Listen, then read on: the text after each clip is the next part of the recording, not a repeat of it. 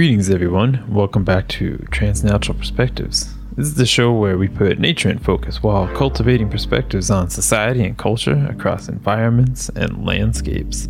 I'm your host, Josh Bennett, recording live on a dark and stormy night here in Oslo, Norway, to all of you around the world.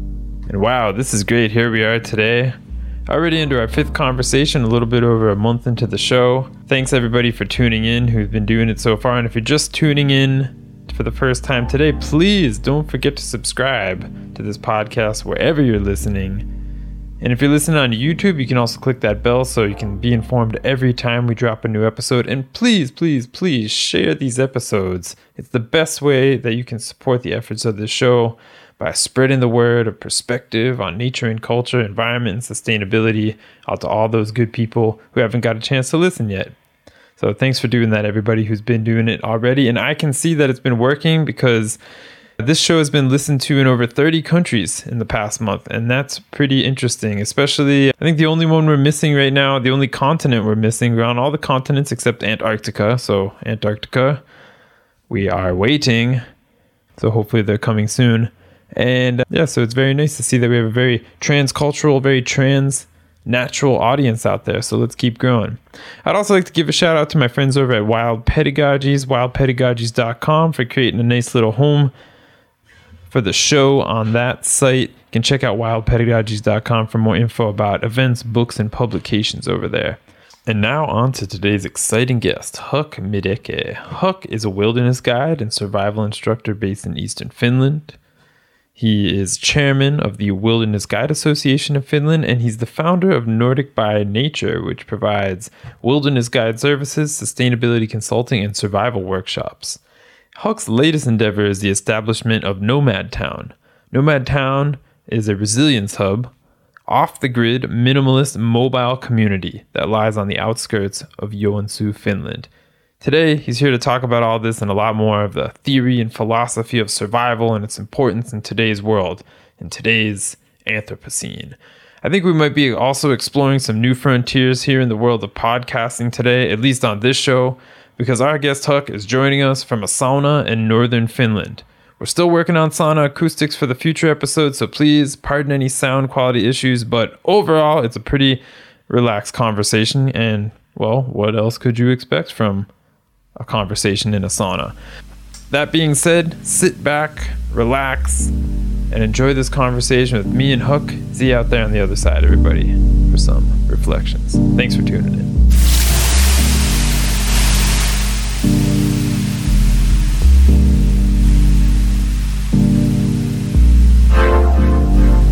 huskies might be howling. Oh, the, huskies, yeah. Okay, so uh, every, anybody who's listening out there, you're listening to uh, Huck Mideke. Am I saying your name right?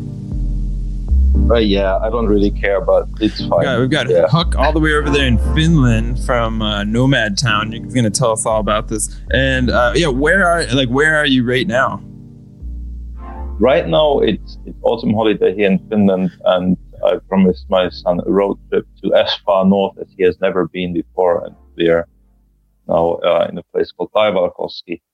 So now we're closer to Rovaniemi than to Joensuu, where my hometown oh. is, or where I'm now living. Oh, okay, yeah. okay. So yeah, I mean, so are you above the Arctic Circle right now, or something? Uh, I actually don't know.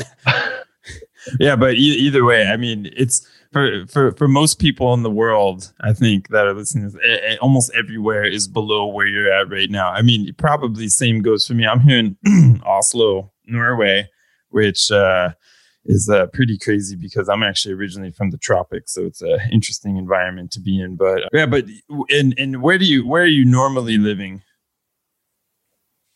It's a place called Joensuu, mm-hmm. which means river mouth mm-hmm. or river's mouth, and that's still the southern half of Finland and the east of Finland, or let's say a place people call Finland. And yeah, some some time ago I was introduced at a party like, hey, this is Huck. He lives in a yurt, and I was like, like what the fuck? Like, what kind of introduction is that? like, you know, if, in in Mongolia you wouldn't get very far with that kind of introduction. Yeah, right? it's like, oh, here's this is Josh. He lives in an apartment. Yeah, yeah. Uh, uh, I mean, it doesn't say anything about anyone, in my opinion.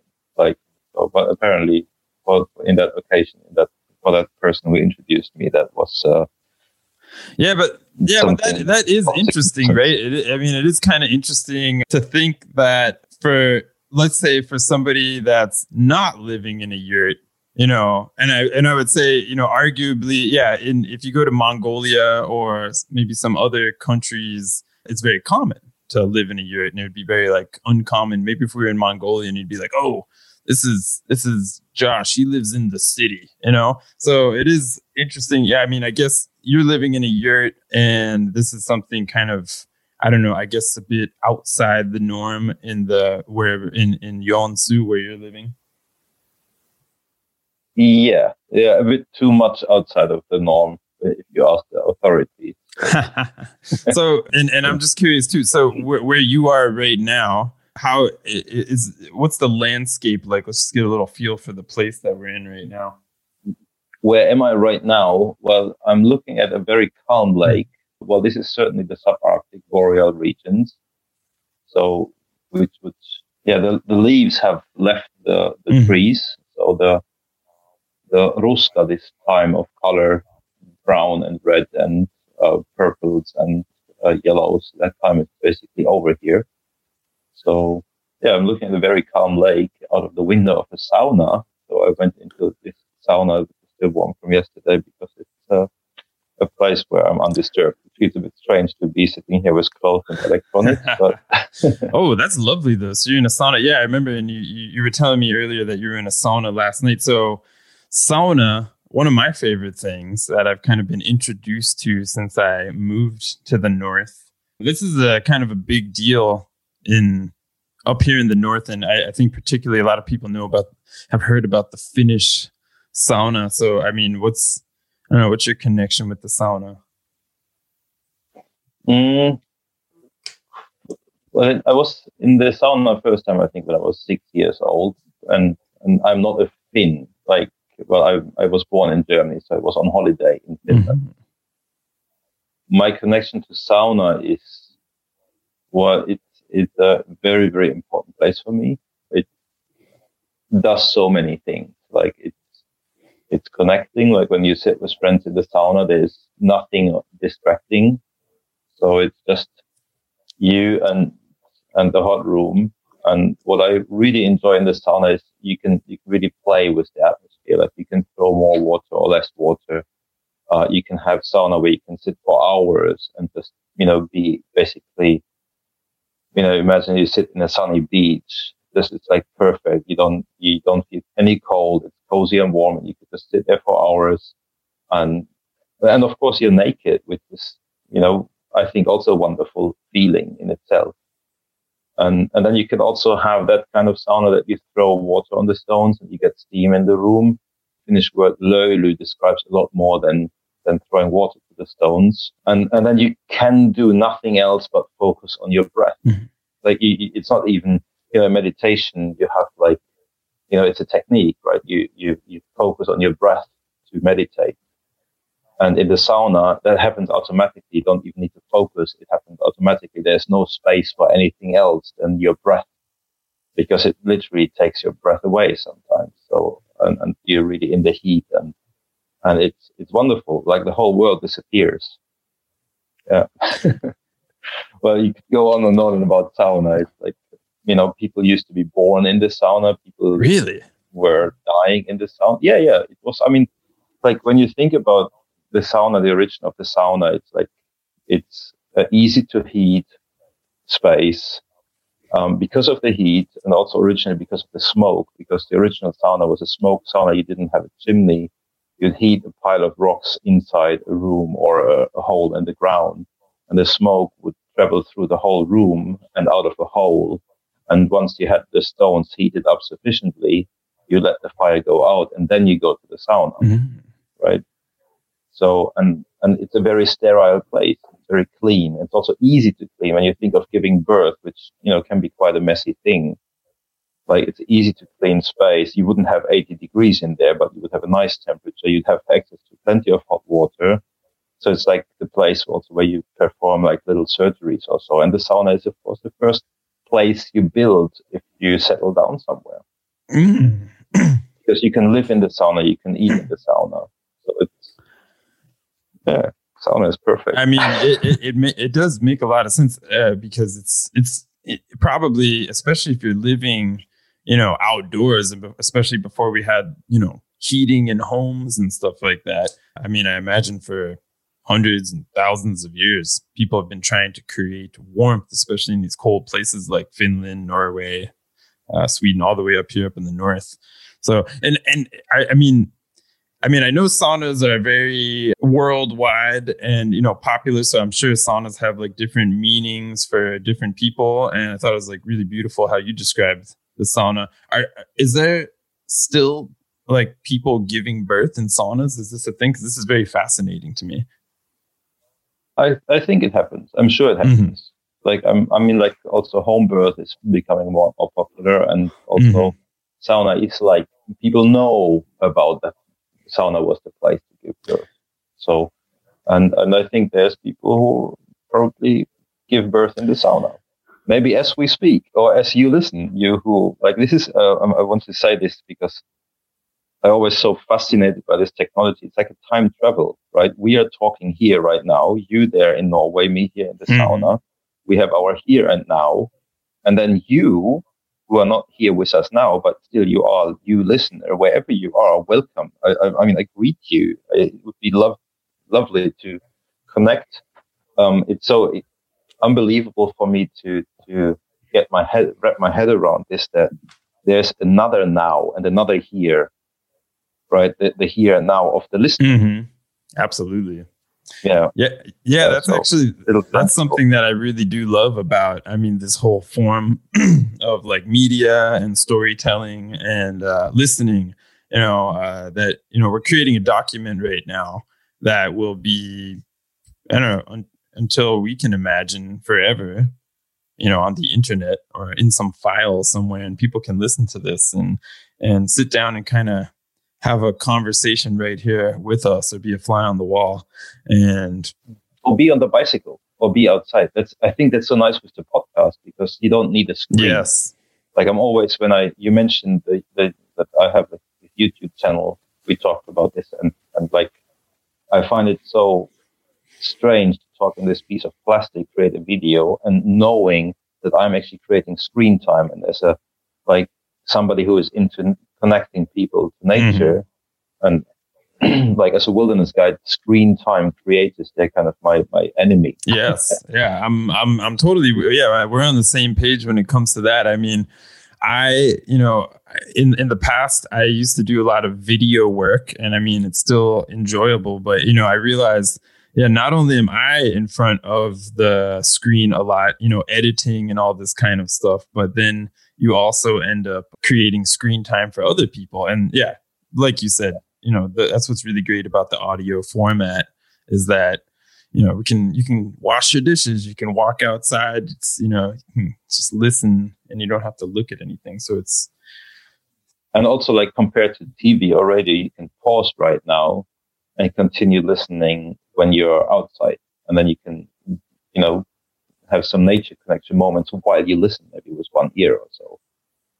I, I think these are beautiful options with the podcast that I'm, I'm yeah, fascinating. And I, I, that makes me also very happy to to be on your podcast. I'm very grateful. Yeah. Oh man, thanks for coming on. I, it's funny. I was thinking about it this morning, and you know, we've had. I think this might be, uh, you know, somewhere around the fifth or so episode when this comes out and already you're you're a product of this podcast because I released the first podcast and then you responded. I, I always say, "Oh, if you want to come on the show, just send me a message," and you did, and then and then now here we are. So it's pretty cool. This is the this is the point, right? To reach out and get in contact with people and spread the word. And especially in a way, what I think is amazing about this format too is that we can do it in a way where it doesn't have to go through some big academic process. You know, there's so many great minds out there and there's so many great people to talk to and so many valuable words. And it's sometimes just takes forever to get these things out there, but it's actually really easy now with all of the really accessible technology that we have. So, yeah, mm. thanks for coming on. And yeah, very fascinating about the saunas too. I mean, I could talk about that all day. I, just, I was gonna, sh- I was thinking about my own sauna story and how you know it's very different over here. I would say in Europe in general, or at least in the north, because you know when I first came over, I mean, of course we have saunas in the states and stuff like that, but it's just like a totally different vibe. It's usually in a gym somewhere or some exclusive spa somewhere, and I was pretty impressed, especially in the more of the Baltic countries, kind of like where you are right now and uh, down south there. Uh, I know my partner; she's from uh, Lithuania, so I spend a lot of time over there. And it's just yeah, people got saunas in their basements. You know, it's very common. And now here in Oslo, we have saunas just kind of floating on the fjord. I think you might have something mm. like that in Helsinki too. And and but yeah, when I first came, I was like saunas. I just I don't understand why do I why do people want to sit in a room and sweat? You know, and hmm. especially and, and and that was my you know just my cult my kind of cultural you know i mean i also come from florida so it's a very hot place so there's not a lot of reason to go in a sauna usually unless you have some kind of injury that you need to heat or something but yeah what, hmm. how you describe the sauna is a very i mean i was just in a sauna last week and how you describe the sauna from from your perspective is, is pretty right on in terms of like how you kind of feel like you've you know just nothing really matters and you can really clear your head in the sauna and really relax and something very i don't know reinvigorating about the sauna yeah it's also like very cleaning like yes. i mean the, you, you really flush your skin from the inside absolutely out, absolutely right? like and and you, you feel like you know when you when you scrub your skin or or so you you feel like the dead skin coming off and and like it's also you know, recommended to get a, a, good sweat going, you know, either through exercise or maybe through sauna, like, you know, every now and then. So. Absolutely. Yeah. I really, I made that because one thing I, one thing I miss a lot, especially in the wintertime is of course you can do stuff like, you know, you can still be active in the wintertime, go skiing, go hiking in the forest, these kinds of things. But, you know, you, you coming from a, a tropical place, you know, you find yourself sweating just all the time, you know, and I miss and I miss that, and I can I found that I can get that from the sauna. So it's interesting that you missed it because I try to avoid sweating. I feel myself like a really lazy bum. I try to avoid sweat. like I mean, it's like like I, I think I'm a very I don't know how do you say like rational, plausible mm-hmm. person. Mm-hmm. Like I don't I don't engage so much in in you know feelings and what would be nice mm-hmm. and so. And especially in the winter, avoid sweating at all mm. costs. Mm. Like it's much easier to be warm than to be dry when you when you go and, and you spend weeks in the winter outside. Oh, and it's just so much more important. Yeah, and you don't want to you don't want to sweat so much in the winter because then you might freeze. You know, you don't want to sweat yeah. at all. Yeah, no. it, because it, it, means you're wasting energy. It's usually one of the mm-hmm. things. Like you need energy for cooling, right? You're losing liquid also, and and salts and stuff.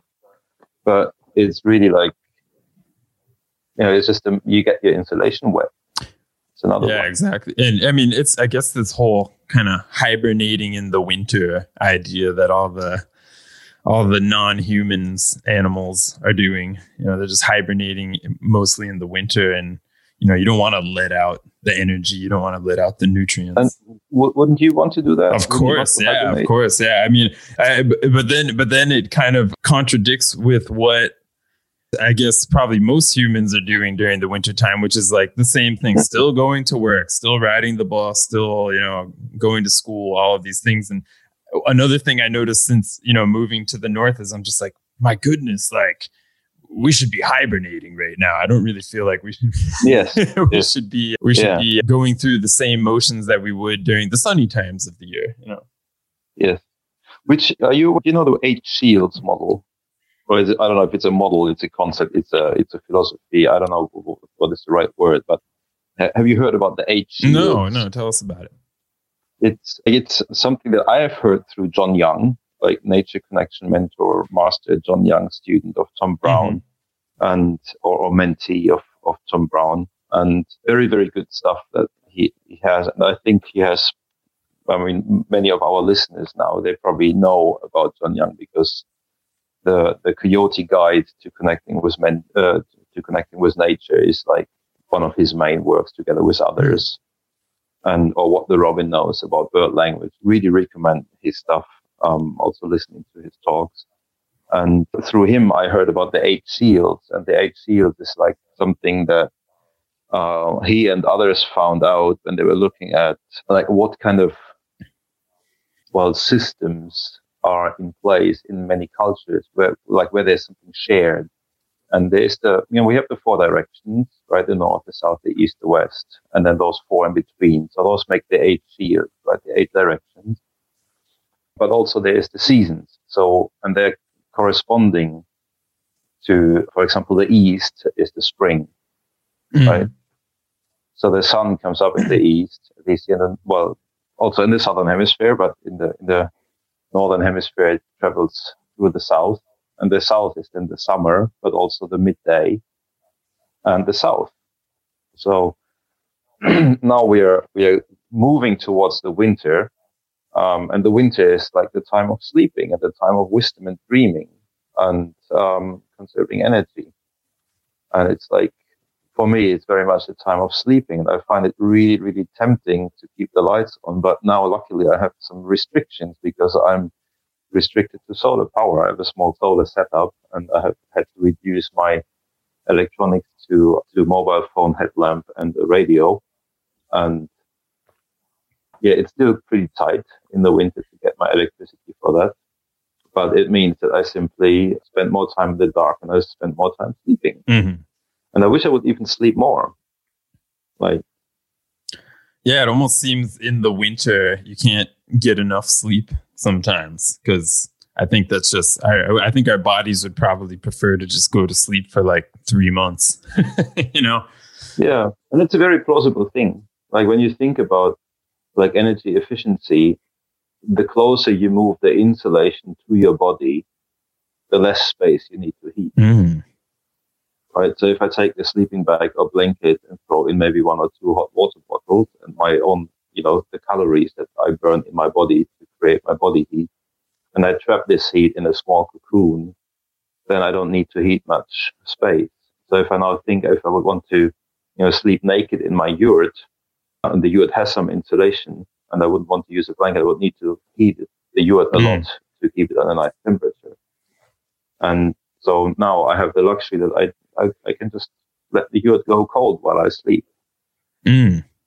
So the more time I spend sleeping, the less energy I use, and the less work I have making firewood or earning money to buy energy or whatever system you Yeah, actually, yeah. This is this is something I thought about before too. I like that idea. The more time you sleep, the less time you need to spend doing all of these other uh, kind of societal human things. So yeah, tell us a little bit. I guess wh- where are you living now? I know you're up in the north right now, but back in back in more southern Finland, are you living with uh, at Nomad Town right now, as you call it? Yeah, well, the Nomad Town is is, is well, basically a bit of my brainchild, mm-hmm. but it's also like at the same time the result of some collective effort and experimentation so um, paint us a um, little picture. How does in, this? Uh, uh, there's some some really well, great videos on uh, Huck's uh, YouTube channel showing what no, uh, the Nomad Town looks like in different iterations. But uh, tell us a little bit about it. Well, like first of all, the Nomad Town is a so-called resilience hub, and it's a place where, in the moment, we're living. Like we have two inhabitants. In the summer, we had uh, between eight. Last winter, we had four inhabitants. So it's like, you know, nomads passing mm-hmm. through. So it's like basically a place where people who are, consider themselves as nomads should be able to feel so home that they can host their friends there. At the same time, this nomad town is like, well, it's basically a bit like a mobile eco village. So we're like mobile in ourselves. Every, all the infrastructure is mobile or we're using something that we find on site on the, on the, on the location and make it usable so in the moment, there's, for example, an old sauna on the place that we are using. Mm. We are experimenting with high level sustainability. So we are completely off grid, uh, have own well, we have compost toilets, own electricity. And the idea is to find out how high on the sustainability scale is it possible for us to live. So, and, and I think what like might be a nice example, like maybe also many of us outdoor outdoorsy folks can relate to is like I once crossed the Alps from Germany to Italy with a 35 kilo backpack. So I was very young and inexperienced, and I had access to a lot of hiking equipment because I was working in a hiking store, and I had this 35 kilos for uh, I think I think it was like less than 10 days. Mm. So I carried all the food. I had two pots. I had stove. I had fuel. I had a tent. I had two pairs of shoes. You know, all, all kinds of really, and, and probably the backpack itself was empty, three and a half mm. kilo. And I realized that this was not a way to go. I needed to go lighter. And then I started to shave the weight. I went this ultra lightweight direction. A lot of DIY, a lot of uh, expensive gear, lightweight expensive gear. So it was quite a process and I learned a lot of, you know, I made my own tarps and own sleeping systems and sleeping bags and stuff. And like eventually I ended up with 14 kilo for a two week hike, including all the food. Wow. In, in late autumn Lapland. Oh, wow. Yeah, so, okay. and, and that was Cold like, region. yeah, it, it was in a way, it was a, like a long journey to get there and it was expensive. And and in a way energy and resource intense, like a lot of high tech equipment. And then I had this eye opener by taking part in a survival course by the Finnish Survival Guild. And we had a one week trip where we made 80 kilometers. That was late summer. And one night actually was frost. I remember one night was frost and we were about three kilos. Wow. That's so we did it yeah, like the, it was about three kilos what we had as our starting weight. And of course, you kind of collect stuff, you build stuff on the way, like build a, back, a pack frame. And, but like the, the very beginning, we had like skin out something a bit over three kilos, less than five for sure. And, and we still managed. It was, you know, it was not a nice, well, it was very memorable trip. You know, we were cold, we were hungry, we didn't sleep so well every night so it was not like the pleasurous hiking experience, but I noticed that, okay, if I just throw in a rain poncho, for example, like one lightweight item, I could uh, get a lot more comfort. So, like, what I'm trying to say is like, what we are doing in the moment with our society is we try to make what we have grown used to, we try to make that more sustainable, mm-hmm. right? And we're doing it exactly the same way as I went from the 35 kilo backpack to the 14 kilo backpack. And what we're trying in the Nomad Town is, okay, let's start high on the sustainability scale, right? Go to the three kilos and see how much we have to go back. Mm, yeah, more. Yeah, because I think a lot of people that, I mean, are concerned still a lot of people just don't even care but a lot of people that are concerned with becoming more sustainable it's this kind of i don't know the proper word like reductive or deductive process where you're like okay i have all this stuff how can i how can i get like mini versions of this and fit this in my backpack for my trip mm-hmm. Mm-hmm. And yeah, from what it sounds like from your experience, and I, have I've experienced some of this myself, is you know if you if you get really down to like the bare bones basics, and then you kind of build on from there and say, okay, so I have nothing now, I have very little.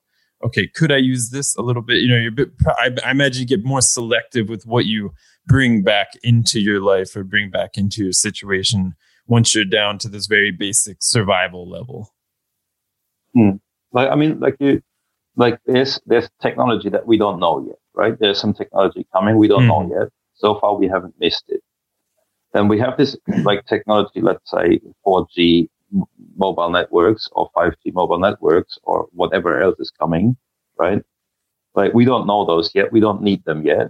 And once we grow used to them, we, we, we don't know anymore how to be without, right? Yeah, of course.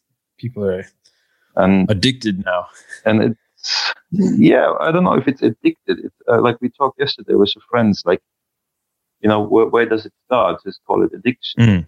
Like, because these are things that we are born into, you know, like if, like addiction almost sounds a bit like a choice. You know, like it's like, or you, well, not choice, but like it's something that you do, right? Yeah. You, you, and, and with most of these things that I would call an addiction, an unhealthy addiction in terms of lifestyle, these are things that we were born into. Like, and, and I think that's where I feel we as educators, mm. and, and I say we as educators because I feel that everybody who, you know, who, who has a, a certain level of maturity should consider themselves as educators. Absolutely. Like we have a, a very strange situation. We are the first species on this planet whose offspring is well advised not to copy the parent's lifestyle. yeah, uh, we're, we're this. Well, yeah. I mean, it's there's a lot of arguments to be said that you know every future generation is you know kind of cleaning up the mess of the past. But at the same time, yeah, I don't know. Yeah, we find ourselves in a particularly interesting situation right now, like in the current, you know, grown-ups that are existing, us, us, us grown-ups that are in our prime right now of decision making we're yeah we're, we're we're at a point where we realize what we're doing is very unsustainable. And we actually have some at least personal powers to change things. And actually that's something i really like that you mention a lot in your videos is that i thought it was really great. You, you talk a lot about you know we we got to try you, I find you very reflective in your videos, and and right now where you say, okay, I I don't know exactly what I'm doing, but at least we got to try. I think you had a good quote from there. It was, you know, we're we're sawing, we're very slowly sawing. We're sitting on the limb of a tree and we're very slowly sawing it off. You know, so like, what would you do in that situation if the ship was sinking? You would at least try to swim away. Maybe you survive, maybe you don't, but we have to at least push in the right direction, right?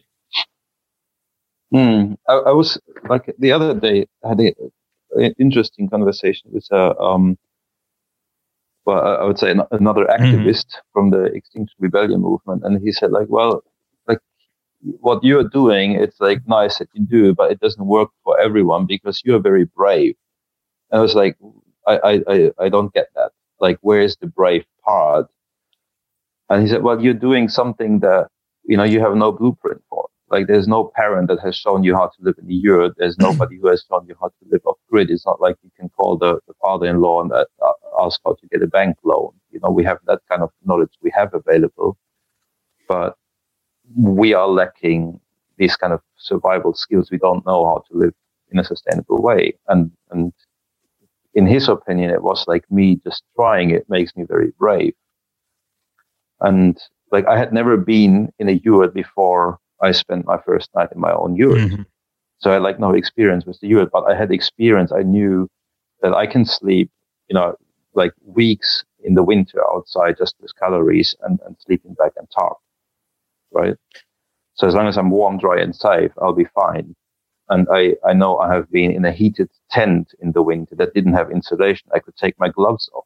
So I thought like, okay, if those two work, then probably the yurt will work too. And also we have like a bit of history, like human history that we lived in, in semi-nomadic ways with mobile shelters made from natural materials. So like, and, and that's for the most part of human history. So we have good evidence that this could work. So it didn't feel like, you know, a jump in the cold water. On the other hand, like it was still a step outside of my comfort zone, like the comfort zone of, you know, being living in systems that somehow I know how to operate within. Mm-hmm. What I found actually would need a lot more bravery is to stay inside a system where we know that it's killing our planet.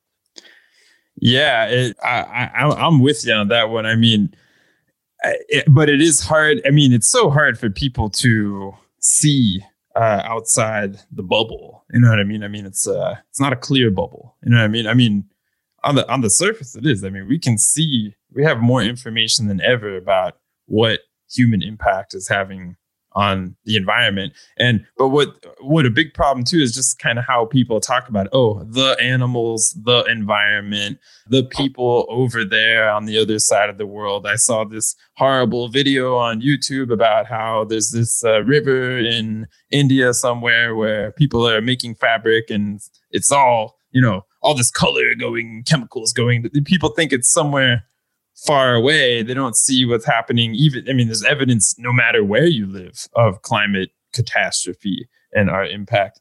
But uh, there's this real big, I mean, I, I, you know, the like cognitive dissonance that's going on, and people just are disconnected from the means of survival.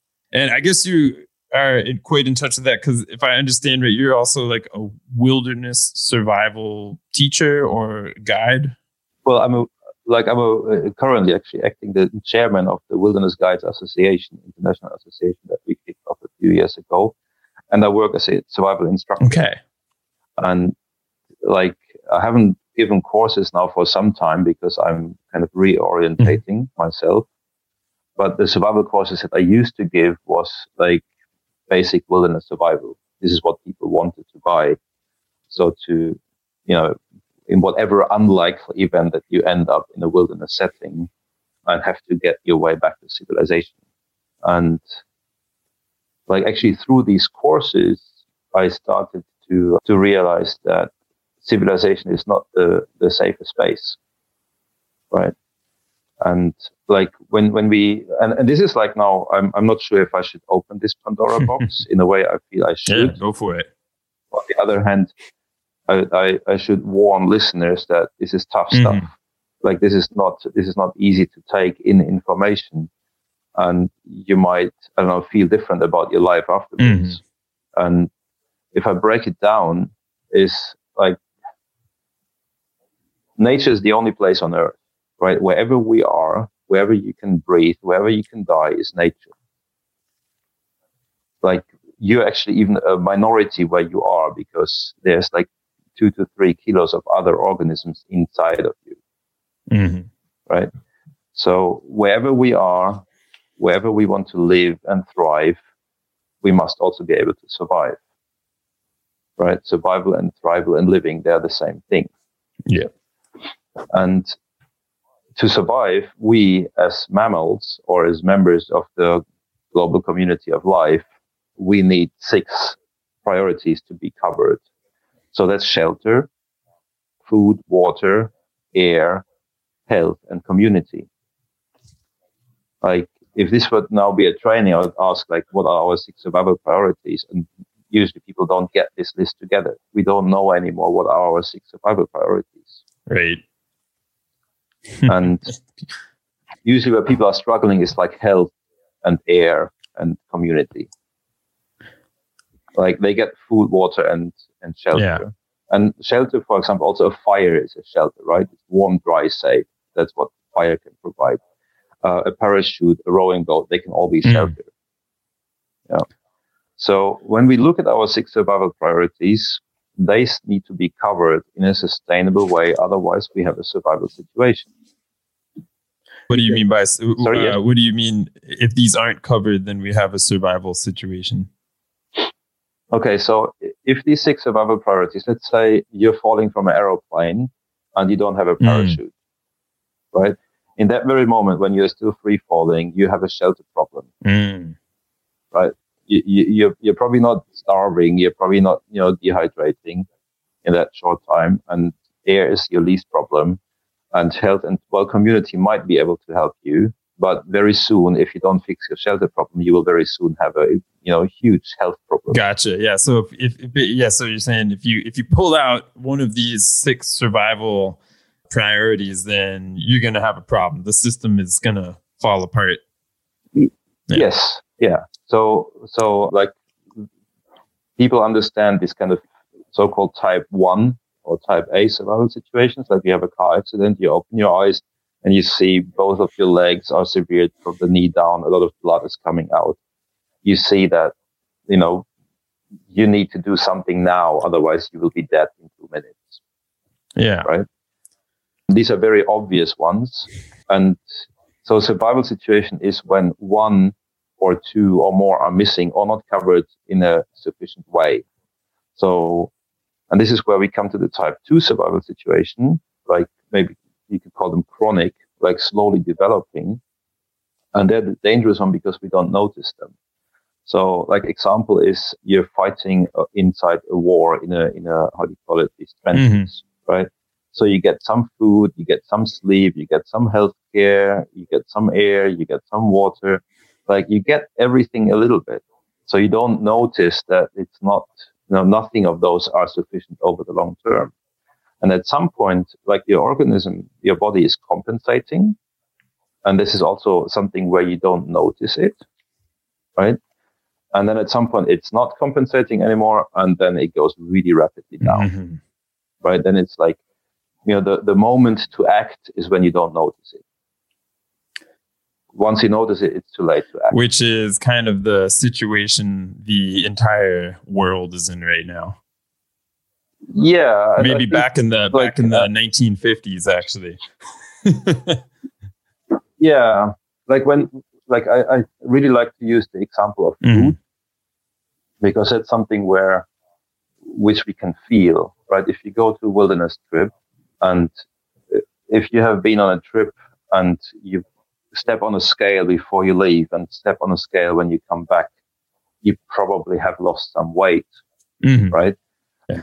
Maybe that's not not a bad thing, right? In many cases, that's quite quite a healthy. Yeah, it's a joyous do. occasion. And Everybody gets back from the. I went on a long bike ride this this summer and came back a couple weeks later and was like, "Wow, I'm so fit." yeah. Yes. Yeah. Yeah. Yeah. Yeah. So because we carry a lot of bulk around with us on our bodies that we don't really mm. need, that comes from you know, oversupply of food and mm-hmm. nutrients. But the thing is, like, if you would feed yourself from the wilderness, right? Like, according to human nature, we are persistent hunters. That's what we are good at. We are the fastest mammal on Earth over the distance. Really? Yeah. Like, I mean, of course, you have elephant; they can lo- walk longer distances. Mm-hmm. We have we have cheetahs who can run a lot faster, but they can't sustain that speed ah. I see what so you're saying. Yeah, okay. Mm-hmm.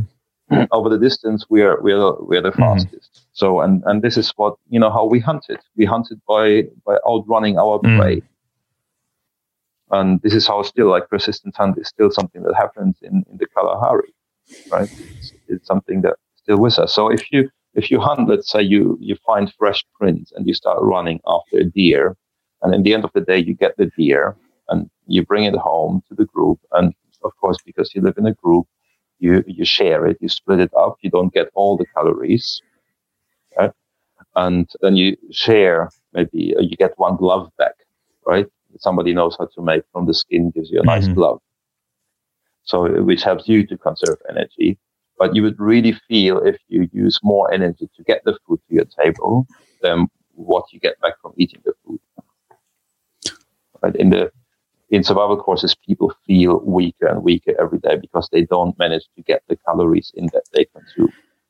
Okay. So, I mean, yeah. So, survival course sounds like, you know, it's a good place to kind of get aware of certain skills and, but, you know, and apply them back to you when you back, back to your like everyday life. But, you know, the situation that you're living in right now with Nomad Town, like how, how let's say like how off the grid or like disconnected are you from let's say like the everyday system how does that work I, I can't get there yet because I just opened the food subject. okay. like, because like I, I, need to wrap, right, this wrap up, it up. Wrap it up. The thing is, okay. The, the thing is, like in a in a wilderness situation, you would notice the the difference between energy input and mm-hmm. Right? What we have now in this, we are like sitting maybe eight hours per day by our office desk. We don't use much mm-hmm. calories then. Then we sit in the car and then we push some button application back at home when we heat our tuna pizza in the oven. Right? We don't use much energy. And in this very short time of the supermarket, we can buy huge amount of energy, huge amount of kilojoules or calories, mm. however you want to call this. And so then we heat up this pizza and eat it and everything seems to be fine our, our bellies are full and uh, everything is good. We have an oversupply in nutrients and, and uh, calories. And what we do not feel is the energy that it takes to produce and run the shipping vessel that is catching the tuna that will end up on our pizza and the whole chain, you know, of, of storing, processing, selling, transporting, packaging. Yeah, the like whole supply chain. All this energy, all the supply chain, and it is still it's still the same calculation, right? We still need to distribute this energy input over the amount of participants in this system. And we will see that we actually use a lot more energy than what we get back. Absolutely. And that's the same for every single food product in the Finnish supermarket. Yeah, it's pretty crazy. I, I it's funny that you bring this up. Excuse me. You know, as a as a teacher, I was a school teacher for a while, and one of my f- favorite activities to do the whole year is we would have students map the supply chain. I would tell them, okay, you have to pick a product that you know, it was like a photo essay. It was kind of like you go outside and you take pictures and collect photos and stuff. And I had I had them take a picture of an item that they use every day. It could be like a pen, could be a cookie, whatever, ice cream.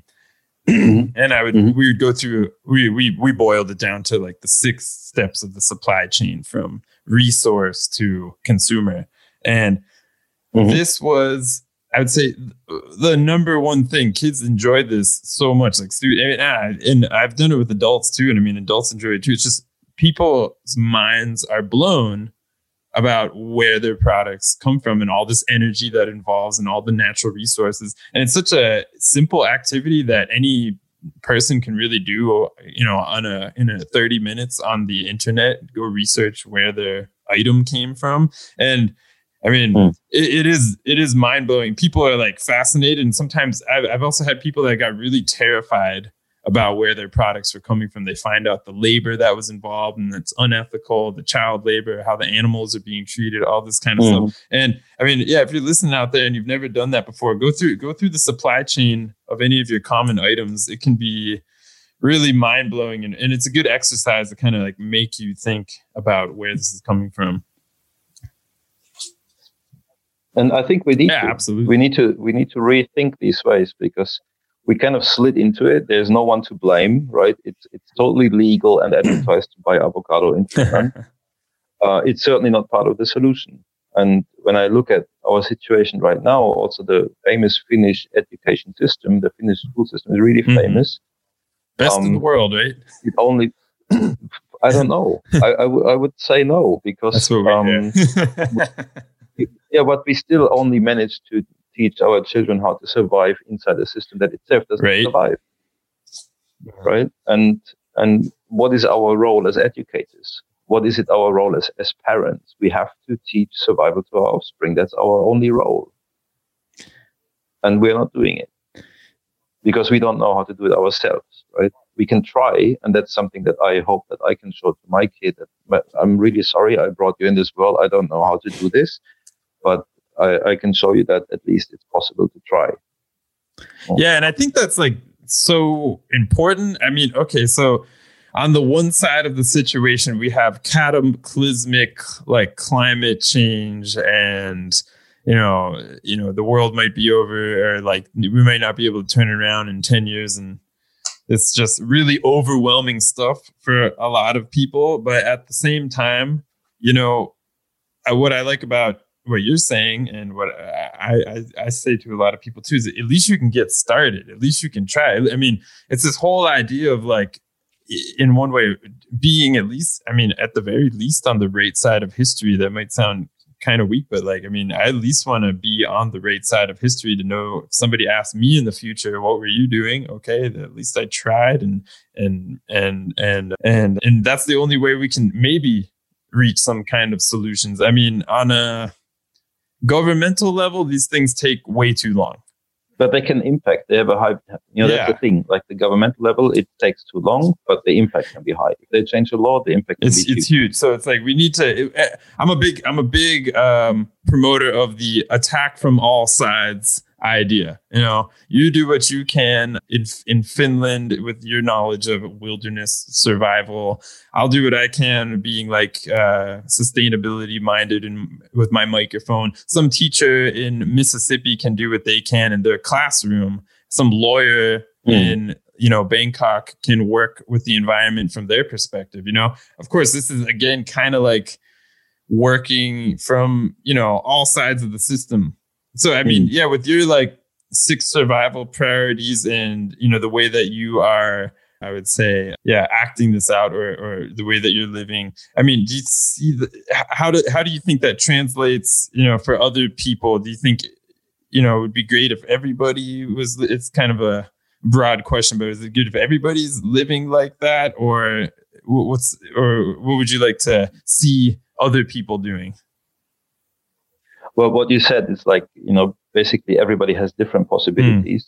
Mm. Um, and I think uh, what I would hope to see, I mean, like, who am I to talk, mm. right? Like, I'm, I'm, I'm not doing as good as I think I could or mm. should or want to. And I can only like share my own observations. I, I don't want to tell anyone how to do mm-hmm. things and I cannot. And what I personally feel is crucial is to understand that this is a survival situation, mm. right? This is not about climate change. Climate change is just one out of many symptoms, right? We have the sixth mass extinction going on. We have 200 species dying every day because of our species that we probably depend mm. on, right? So, I mean, the, the pictures is really bleak and, and I don't even want to, you know, paint it anymore because, you know, you just have to switch on the news and, and you get all the negative stuff. Yeah. like, I think what is more important is to actually be aware of what kind of tools we can use to, to deal with our situation so that we do not panic. Uh, and that's where I disagree with Greta Thunberg. Like she says that she wants us to mm. panic. And I think that's, that's not a good idea because when we panic, we might buy a Ferrari or something. so the um, world's ending. I'm going to go, you know, live, hashtag yeah. live my best yeah. life and, you know, go on a trip around the world and, and buy a Ferrari and my own plane and yeah. Yeah. So and, and they're like very good tools. Like first of all, like they're good ways to measure sustainability. Mm. And I think it's good to understand that more sustainable is just not enough, right? It's either sustainable or not. We can start with the more sustainable. And there's like so many things that are really, really easy to do. Like it's basically, it, it can just take one week to just by choices that you make to get your ecological footprint to the half of the Finnish average, right? So, but that's just by choices. So it's like really easy to do a lot.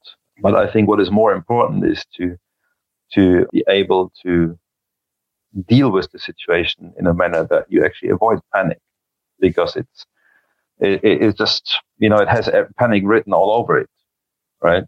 Like it's a situation outside of the comfort zone. We have no pre-experience. Uh, there's very little training we can do to deal with the situation. So there will be kind of all kinds of reasons to um, suggest that we should actually mm-hmm. panic.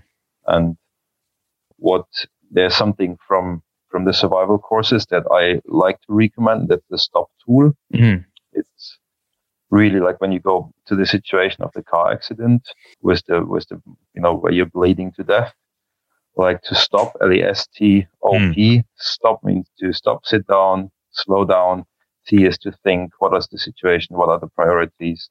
And always observe what options, opportunities I have. And P is make a plan, right? That's the original stop tool. And we're using in the Nomad Town a kind of uh, modified version of that for the type 2 survival situations. But in a type 1 survival situation, it could look like this. Stop. Okay. I realize my situation is not good. T I just throw in thank for good measure. Thank, I'm still alive. Because gratitude opens the mind to positive mm. thinking. So we thank, have a, you know, that can be a split second. It can be just a thought, I'm still alive. And then think, what is the situation? What is my priority? Like what, what priority am I lacking?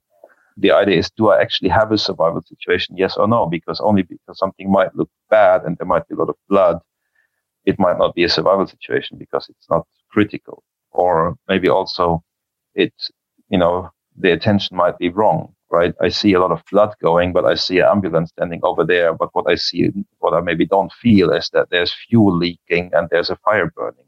So there might be a, a different danger that I'm not aware of. So that's, that's in the T. What is the priority that I have to take care of? Or what are the options? Mm. So you might see a seatbelt around you. You might have a pocket knife. You could make a tourniquet or something, right, to stop the bleeding. Or there might be a first aid kit or you could call for help, or you could just maybe you realize I can just open the door and walk to the ambulance, right? Mm-hmm. And then P is making the plan and also choosing positive, right? And and this is a tool that you can use in a type two survival situation as well, right? And what also how the Nomad Town has happened. The Nomad Town is a result of this tool, and we had in 2018 we had a one month experiment where we wanted to see can we actually live one month without fossils, without rubbish, and without money. And it turned out to be such a wonderful time. You know, we called it sneak peek into paradise. Good name. And and then I decided, okay, this is what I want for my son. Mm. Like I want, you know, a life like this. And that came the nomad town. And the stop tool in this sense uh, or in this process is something that we use every full moon, and we call it the full moon full stop. Okay. The reason to connect it to the full moon is that the full moon is is neutral. It's a global phenomenon. It's a natural phenomenon that gives us a little bit of a distance, right? It's you know the moon allows us to look at the world from a different Mhm. angle, and so having this like kind of a bit of a sacred day once a month, which probably our ancestors also had as a sacred day once a month, kind of brings us maybe a little bit back together to to a shared belief.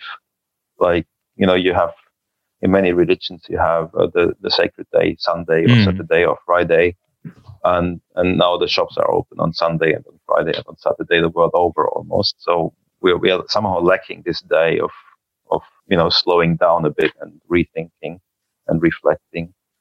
So that's why we chose the full moon. We can see it coming. It's not in the calendar. It's not always on Sunday. It's sometimes on Tuesday. And it's just taking a day off. So taking a whole day off, not going to work, just stopping, slowing down, creating an environment where we can think in comfort, right? Have some tea Mhm. And then have gratitude and think the six survival priorities. Are they covered in a sustainable way? Yes or no? Do I actually have a survival situation? How about my circle of awareness compared to my circle of disturbance? Which maybe I think many nature connection mentors have an idea of this circle or use this concept of circle of awareness and circle of disturbance, which can also indicate are you in a survival situation? Yes or no? And then it goes to the oh, what are the options? What is already good? What do you see others can do? What kind of copy paste solutions there might be? Right? Like you see, okay, I have a lawnmower, the neighbor has a lawnmower. I can see that we don't use them both at the same time. So maybe we can share one away. And, or maybe, you know, not cut the lawn and have some hay that we use for our compost and our mulch Mhm. beds and Can work together. and P is yeah like i mean most of the things like it, basically it's all down to communication that's i think the most which is part. which is something that is i think communication is as much as communication technology that we have i think that communication as a skill is quite underrated i mean that's just my opinion but i mean it's so important and people just communicating about whether you know ba- you know feelings or even just basic stuff like i have this you have that let's make this work together you know communication and working together compromising collaboration and community it's all got that all these c words Yeah. uh, that are very underrated especially now because we have all this information technology so we can communicate like across the world but we can bar- a lot of times barely communicate with our neighbor or our, even our friends sometimes you know yeah yeah and that's that's really interesting like on the one hand we can communicate it's a bit like a babylon situation right Mhm. like we're building this big tower and and suddenly we have like i don't know 20 different platforms where we can communicate and good. and different channels and you can't keep up and follow up and suddenly you want to and need to know like how your lifestyle choice is affecting if, if the forest in Brazil is burning because it matters for your survival if the forest in Brazil is burning. And it's just too much too much information and at the same time like basically what we need to do is we need to grow our own food and and uh, have a good time with the neighbor. Yeah, and yeah, grow. Yeah, because I, I do think that there are like a lot of misconceptions about this idea of kind of going off the grid or you know yeah creating your kind of creating some kind of nomad town or something. People i think a lot of people would hear that and be like oh well you know not everybody can live like that or yeah like this person told you oh well you're so brave to do that. But i mean not only is it you know um, uh, necessary to survival but it's also not like a it doesn't sound to me like a you know a selfish thing. It's uh I, i'm doing this because of my survival depends on your survival all of our survival depends on the collective survival and and this is about working together you know it's not just about like Yeah, in a way, it's like I mean, you have this like swap egocentric to ecocentric, mm. right? Um, and I, I think that's like, you know, where, where it, it, it's both the same, right? Because if, if I'm living ecocentric, if life in all its diversity is my number one priority, because this is why I am, mm-hmm. right? I can only be because of life in all its diversity. And this is also at the same time, I feel for myself, this is my reason of being, is life in all its diversity. So if it's good for the life in all its diversity, it's good for me. So I don't know, is it called egocentric? exactly. Egocentric? I, I, sometimes it's, no, it's, it's like, like, the being it, altruistic is maybe one of the most selfish things you can do in a way. Yeah, like if if if you are like the most selfish person in the world, you know, if then you probably should be very concerned about your levels of nature connection. Mm. Because you, you will need, if you are interested in, in yourself only, then you will benefit the most by being deeply connected and concerned about the rest of nature. Exactly. Yeah. If you're uh, concerned with survival, but not to go off on too far of a tangent, but I think there are some, you know, some drawbacks to, you know, a lot of belief systems. Uh, this is just, you know, my opinion, but because you find that there's a lot of people i'm going to say government officials at least i can i can say in the united states and around the rest of the world that are so concerned with um, their external beliefs that include an afterlife or like a different world or something like that that they're going to can go to and that you know this world is just for pillaging and the next world is for is for you know living in paradise. You know well, uh, let let let you let me let me give you this for ponder. I studied comparative oh, religion okay, science that's right, university. Yes.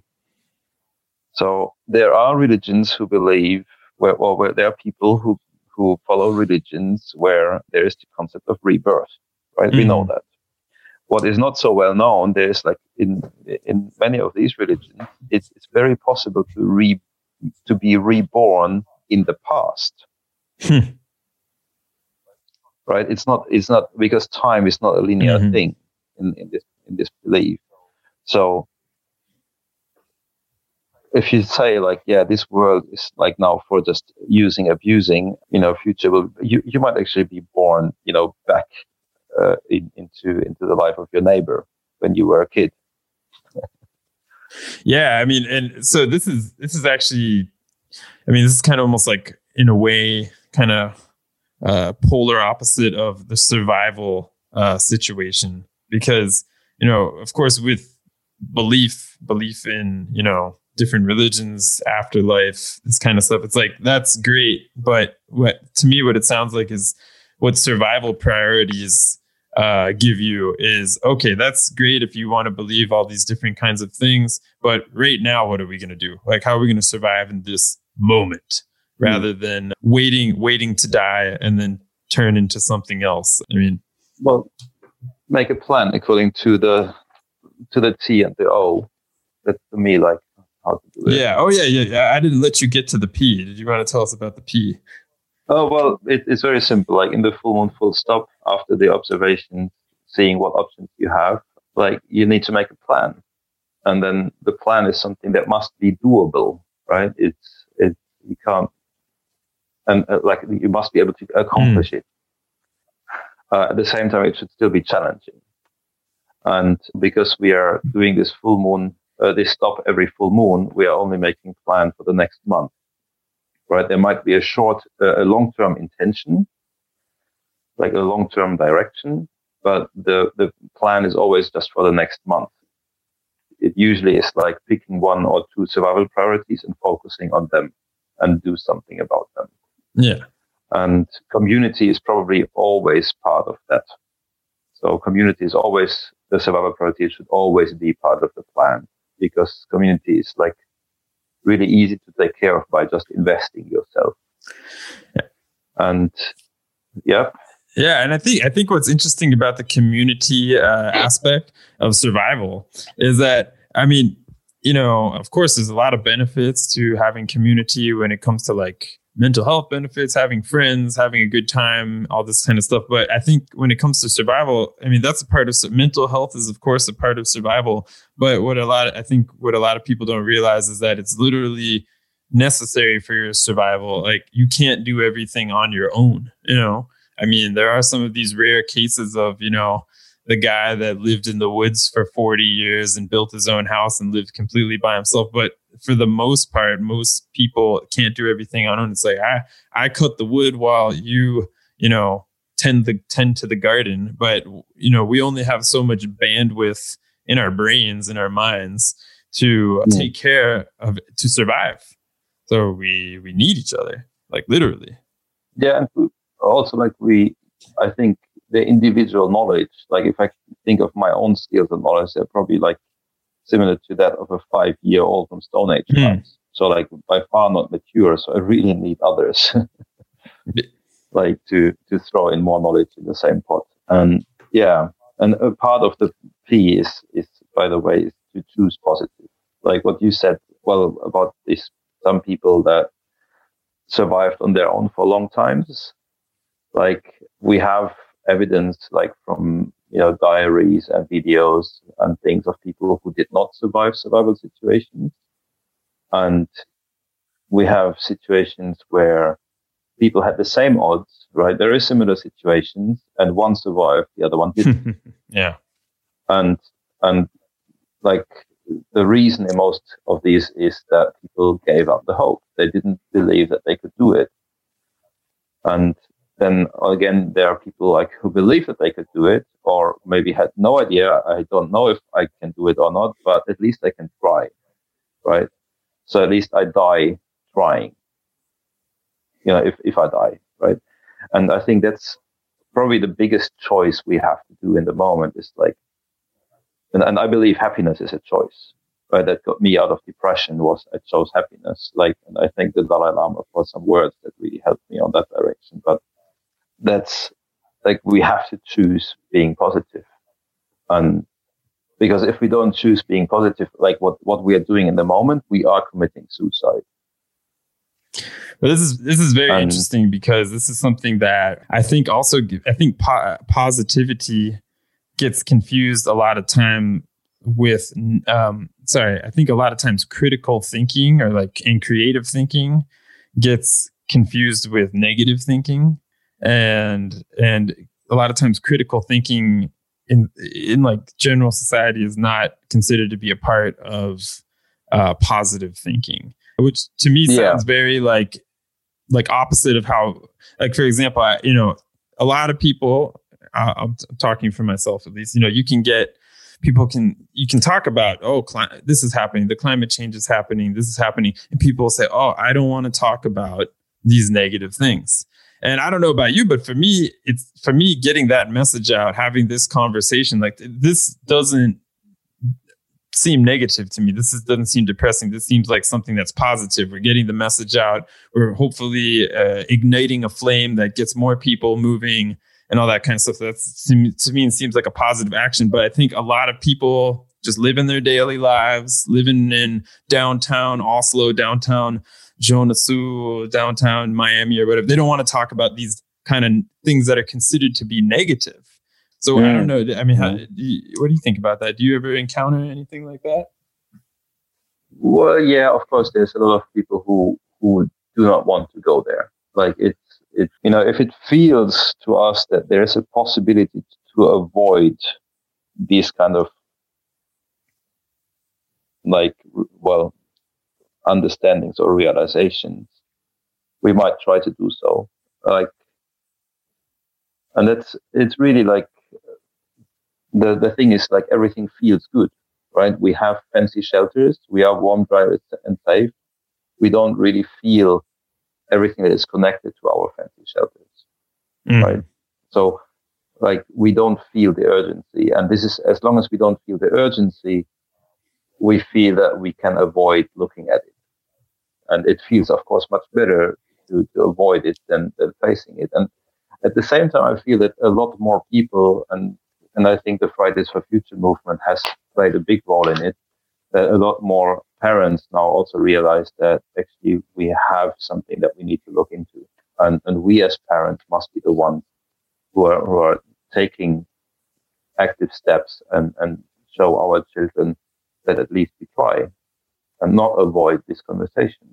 And I found it so interesting when, when we had the Fridays for Future demonstration started, like a lot of people from the elder generation, like the 60 plus years, they were really upset that the children don't go to school, right? Because children have to go to school. Like, what is this kind of attitude, mm-hmm. right? We are, you know, we created the school system. We spent a lot of work to make the school system and then now you don't use it. What's the point there? And then the same generation, right? The, because they were like risk group for the COVID or our risk group for the COVID, they were really grateful when the kids then didn't go to school. uh, and and then it, it, which is really interesting because the COVID is like you know that concerns one species, right? And then only the certain age group in one species, like mainly, well, the others also, of course, but you know it's it's a human thing. Whereas well, what the Fridays for Futures, they have more about the climate change. For me, it's like in general the ecological crisis or the survival situation in general including climate change and other symptoms. Like that is concerning all species. Absolutely. Right. And that's, and that's like, you know, that's really a big thing to look at. And it's also, I think that's also the reason why people maybe don't want to look at it because it's too big to understand, too big to, you know get an idea of what that actually means. yeah it's very it's very overwhelming for a lot of people i think we keep kind of coming back to that idea uh, again and again throughout our talk today is this you know idea of yes it can be overwhelming but you just gotta you know try you know it's like it's kind of like i mean we've been programmed you know in you know modern society to act in this very you know hyper capitalistic kind of you know regimented way we might not see it but you know it's very common to go to work for eight hours a day. It's very common to sit on your butt most of the day in a position that is uh, not very compatible with uh, the bipedal organism with the way that our bodies are designed you know? This is all just very common now. And even these things that are actually quite basic it's like people oh my back hurts. You know i was complaining about that last week. My back hurts. Yeah there's reasons for that that are very much you know just connected that we can change really in like a day. You can change the way you sit. Mm. You can change, and these little things make you know. You change the way you sit. You change your perspective. You change how you think you can work. Maybe you see that you don't need to do things like this, or you, don't need to work in that way, or you don't need need to. You know, we've seen this a lot with COVID. You know, a lot of people no longer need to go to their offices. We don't need to maintain these giant buildings anymore. You know? Which is really interesting, right? When you when you think about what do we need to do, right? We need to take care of our six survival priorities. This is what we mm-hmm. need to do. And, and well, reproduce might also be one of the needs, but that's part of community. Mm. So, and what are we actually doing, right? Like how many people of us are actually working on, on taking care of food and shelter, right? So we're having professions that are relevant for our system, but not really relevant for life, right? We have, I mean, professional football player might be one of those examples. Doesn't really help. They don't grow food, mm-hmm. but they create a lot of community, like, you know, valuable moments, I guess. But there's like so many professions where we like, for example, anything connected to, to electricity, pro, like production of electricity or, or, or, or transportation, right? Like we're looking at electric cars now and there's people working on developing very energy efficient electric cars. What we do you know it's a bit like going to the doctor with a headache and the doctor gives you a, a, a pill and another pill and another pill next day and another pill and never ask like do you actually drink enough or do you actually sleep? Yeah. Right? So like it's a bit of a system fighting the electric cars or the, the green electricity. And what we fail to see is that we do not need electricity to survive. Right? It, it has, you know, like when you look at the at the human body, at who you are, you do not need electricity to survive originally. Right? We have become created a dependent to it because we don't know how to store our food without electricity or transport it without electricity. But at the same time, like these are, you know, these these are not not priorities, right? We do not need motorized long distance transportation with vehicles which are heavier than we are ourselves. Yeah. No matter if they are powered with electricity or or with petrol. Right. Yeah, so, we've become. Uh, I think it's safe to say although it's hard for many to realize, which is why we're in the situation we're in, because we were, like you said, we were just born into this, but we've become very distant from our top six survival priorities. And we've become dependent on this system that provides uh, our survival uh, for many people, but not everybody, of course. There's a lot of homeless people and a lot of people that are sick and uh, injured all yeah, yeah, but we become very distant from these six survival priorities and we are dependent on a system that provides that for us in a very abstract way that doesn't really match our body very fragile very fragile. Very fragile. Very fragile very complex very inter- interconnected and very disruptive, obviously also. And in a way it feels like so i don't know i don't want to talk too much about this because basically the message to me is more like not how bad everything is, but you know what kind of beautiful utopia I can imagine. Like in crisis, crisis is always the time for utopists. So, and and I I think there's like beautiful utopias that I can really see happen, and there's a lot of things that somebody called utopias, and now they're actually happening. Like, and they don't make it into the news because you know it, they're not, they're, not they're not good for business yeah, I don't know what it is, but like when when I look at the the fast growth of the like eco village network or the rewilding movement or like what we see how uh, the values of like outdoor education like these are you know these are stories that are much worthwhile because if we want to survive we need to meet reality. If we want to meet reality we need to spend more time outside than indoors, at least more time outside than online. And this is what outdoor education is doing. And I think part of education must be to teach survival. And to teach survival, we must have nature connection because we need to survive in nature. Nature is still the only place on earth.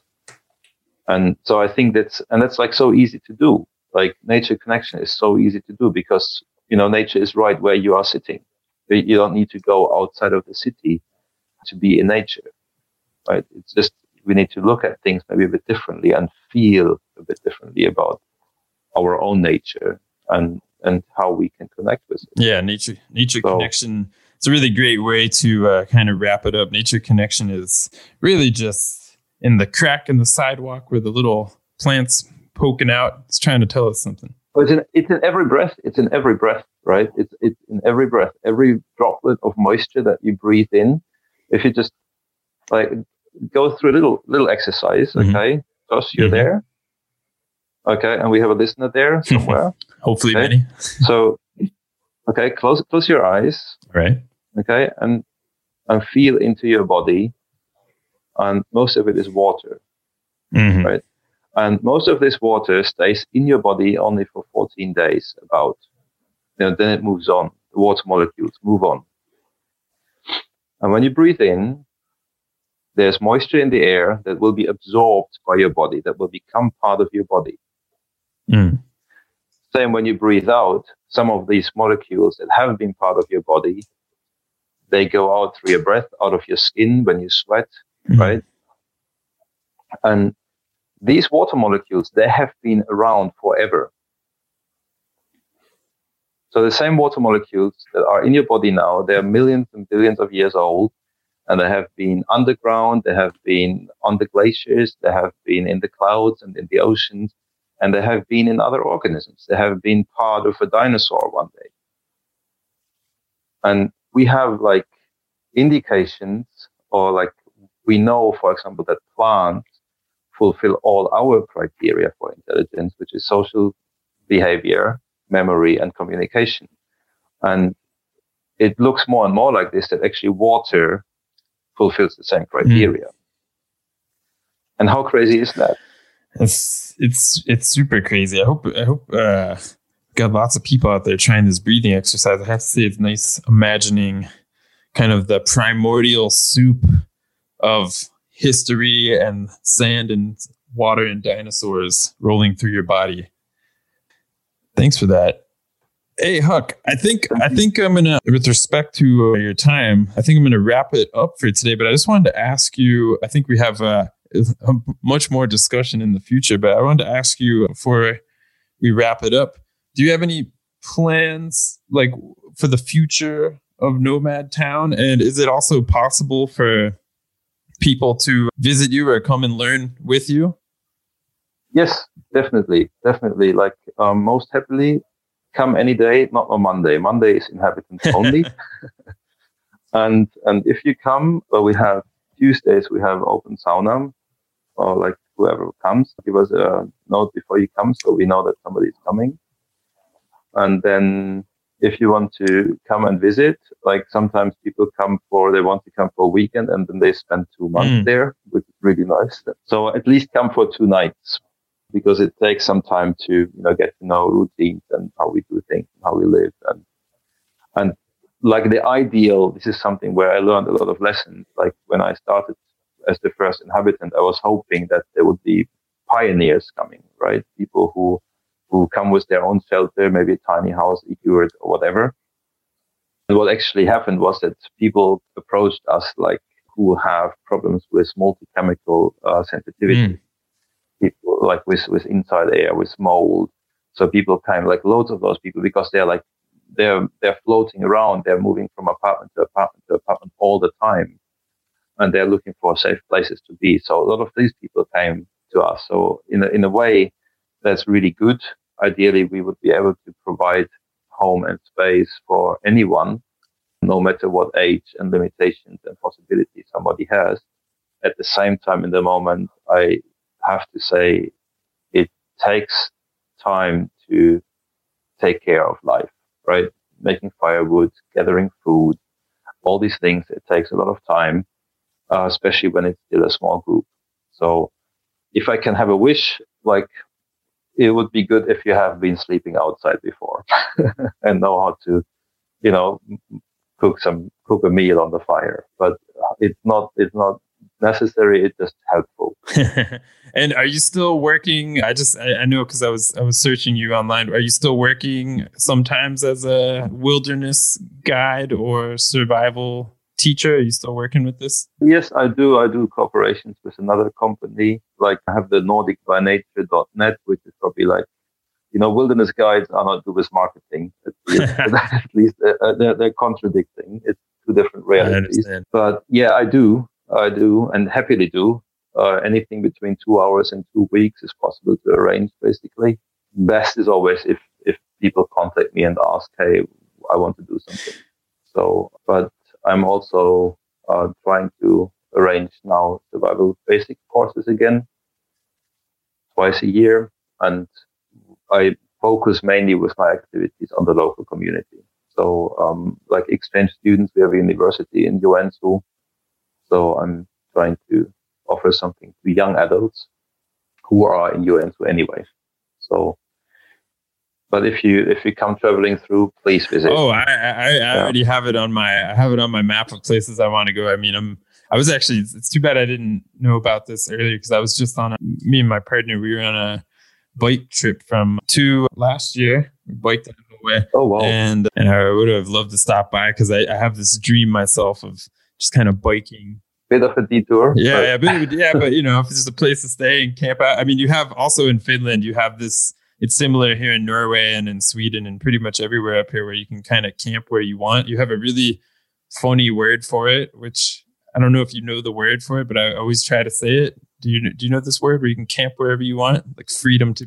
Well, it it's every I call it the every person's right. It used to be called every man's right, and in Finnish it's called joka miehen oikeus. That's the word. Which means every man, every man's right. But, can you say uh, it one more time?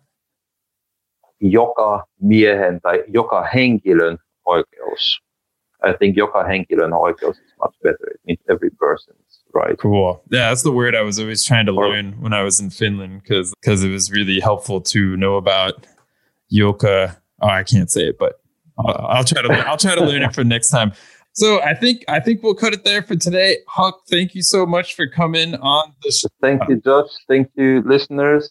Um, looking forward to hear also comments and questions. Uh, I'd like to hear if anybody else tries to do the full moon stop out there because it sounds like a really yeah. awesome thing to do. Full moon full stop, recommend it. It works. It gives solution for your own life um, for a global situation. So And if somebody is taking using this tool, please, I would be very interested to hear feedback. Uh, also, if somebody wants uh, full moon full stop to be facilitated, I'm happy to come over or try something online to help. Yeah, sustainability consulting I do also, by the way. Oh, amazing! Yeah, this is that's a whole that's the next episode. I think I want to hear a lot about that. Yeah, so yeah, so hopefully people get in contact. I want to thank you so much for your time and hanging out in the sauna. And uh, thank you so much for for this idea of this podcast. It's been a pleasure to listen to the previous episodes, and I'm looking forward to more episodes. You're doing great, great work. Thanks. Yeah, you too. You too. I mean, this is this is great. This is the community that we're kind of trying to uh, connect here because I think we're we're all out here. There's all these people out here, just kind of working in their communities or maybe working alone or in their region and trying to get this global connection because because I don't know. I think that's what not a bad idea. So yeah, thanks a lot, Huck. It's super great to talk with you. Feel free to stick around uh, after the show if you want for a minute. And yeah, hopefully we hear from you again. And, and good luck now that the winter is coming to Nomad Town in Finland.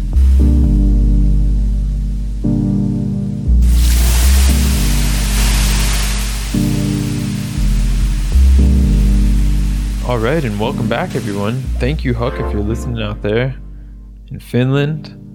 We tackled a ton of different issues in our conversation today everything from saunas to sustainability, hibernation, minimalism, the eight shields model, six survival priorities, and the full moon stop tool. So I'm definitely going to leave a list of some of these things in the description. So if you're interested, you can go back and listen to those uh, sections of the podcast, or you can explore more on the internet or in your local library. But one nugget of info I would just like to sift out of all of this is this idea of just giving it a try.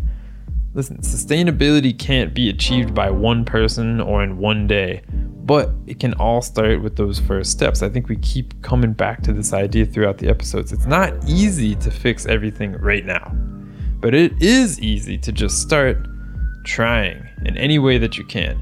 Being able to participate in the circle of self care and care for others is essential for our survival and the survival of everything. So I thank Huck for sharing his perspectives on that about what he's cultivated and uh, giving it to us out here in the liminal space. And please don't forget everybody to check out Huck's YouTube channel because you can, he's just it's just a wealth of information. You can get some really great visualization of what he's up to out there in the nomad town out there in Finland. So, these are our transnational perspectives today, and I'm your host, Josh Bennett. Thanking you so much for tuning in, and I hope you found this valuable use of your time and attention. Please make sure to share this around and keep the perspectives expanding, and make sure to follow us on Twitter and otherwise at Transnatural Pod to stay updated. Until next time, get outside and connect. Have a good one, everyone. Thanks peace.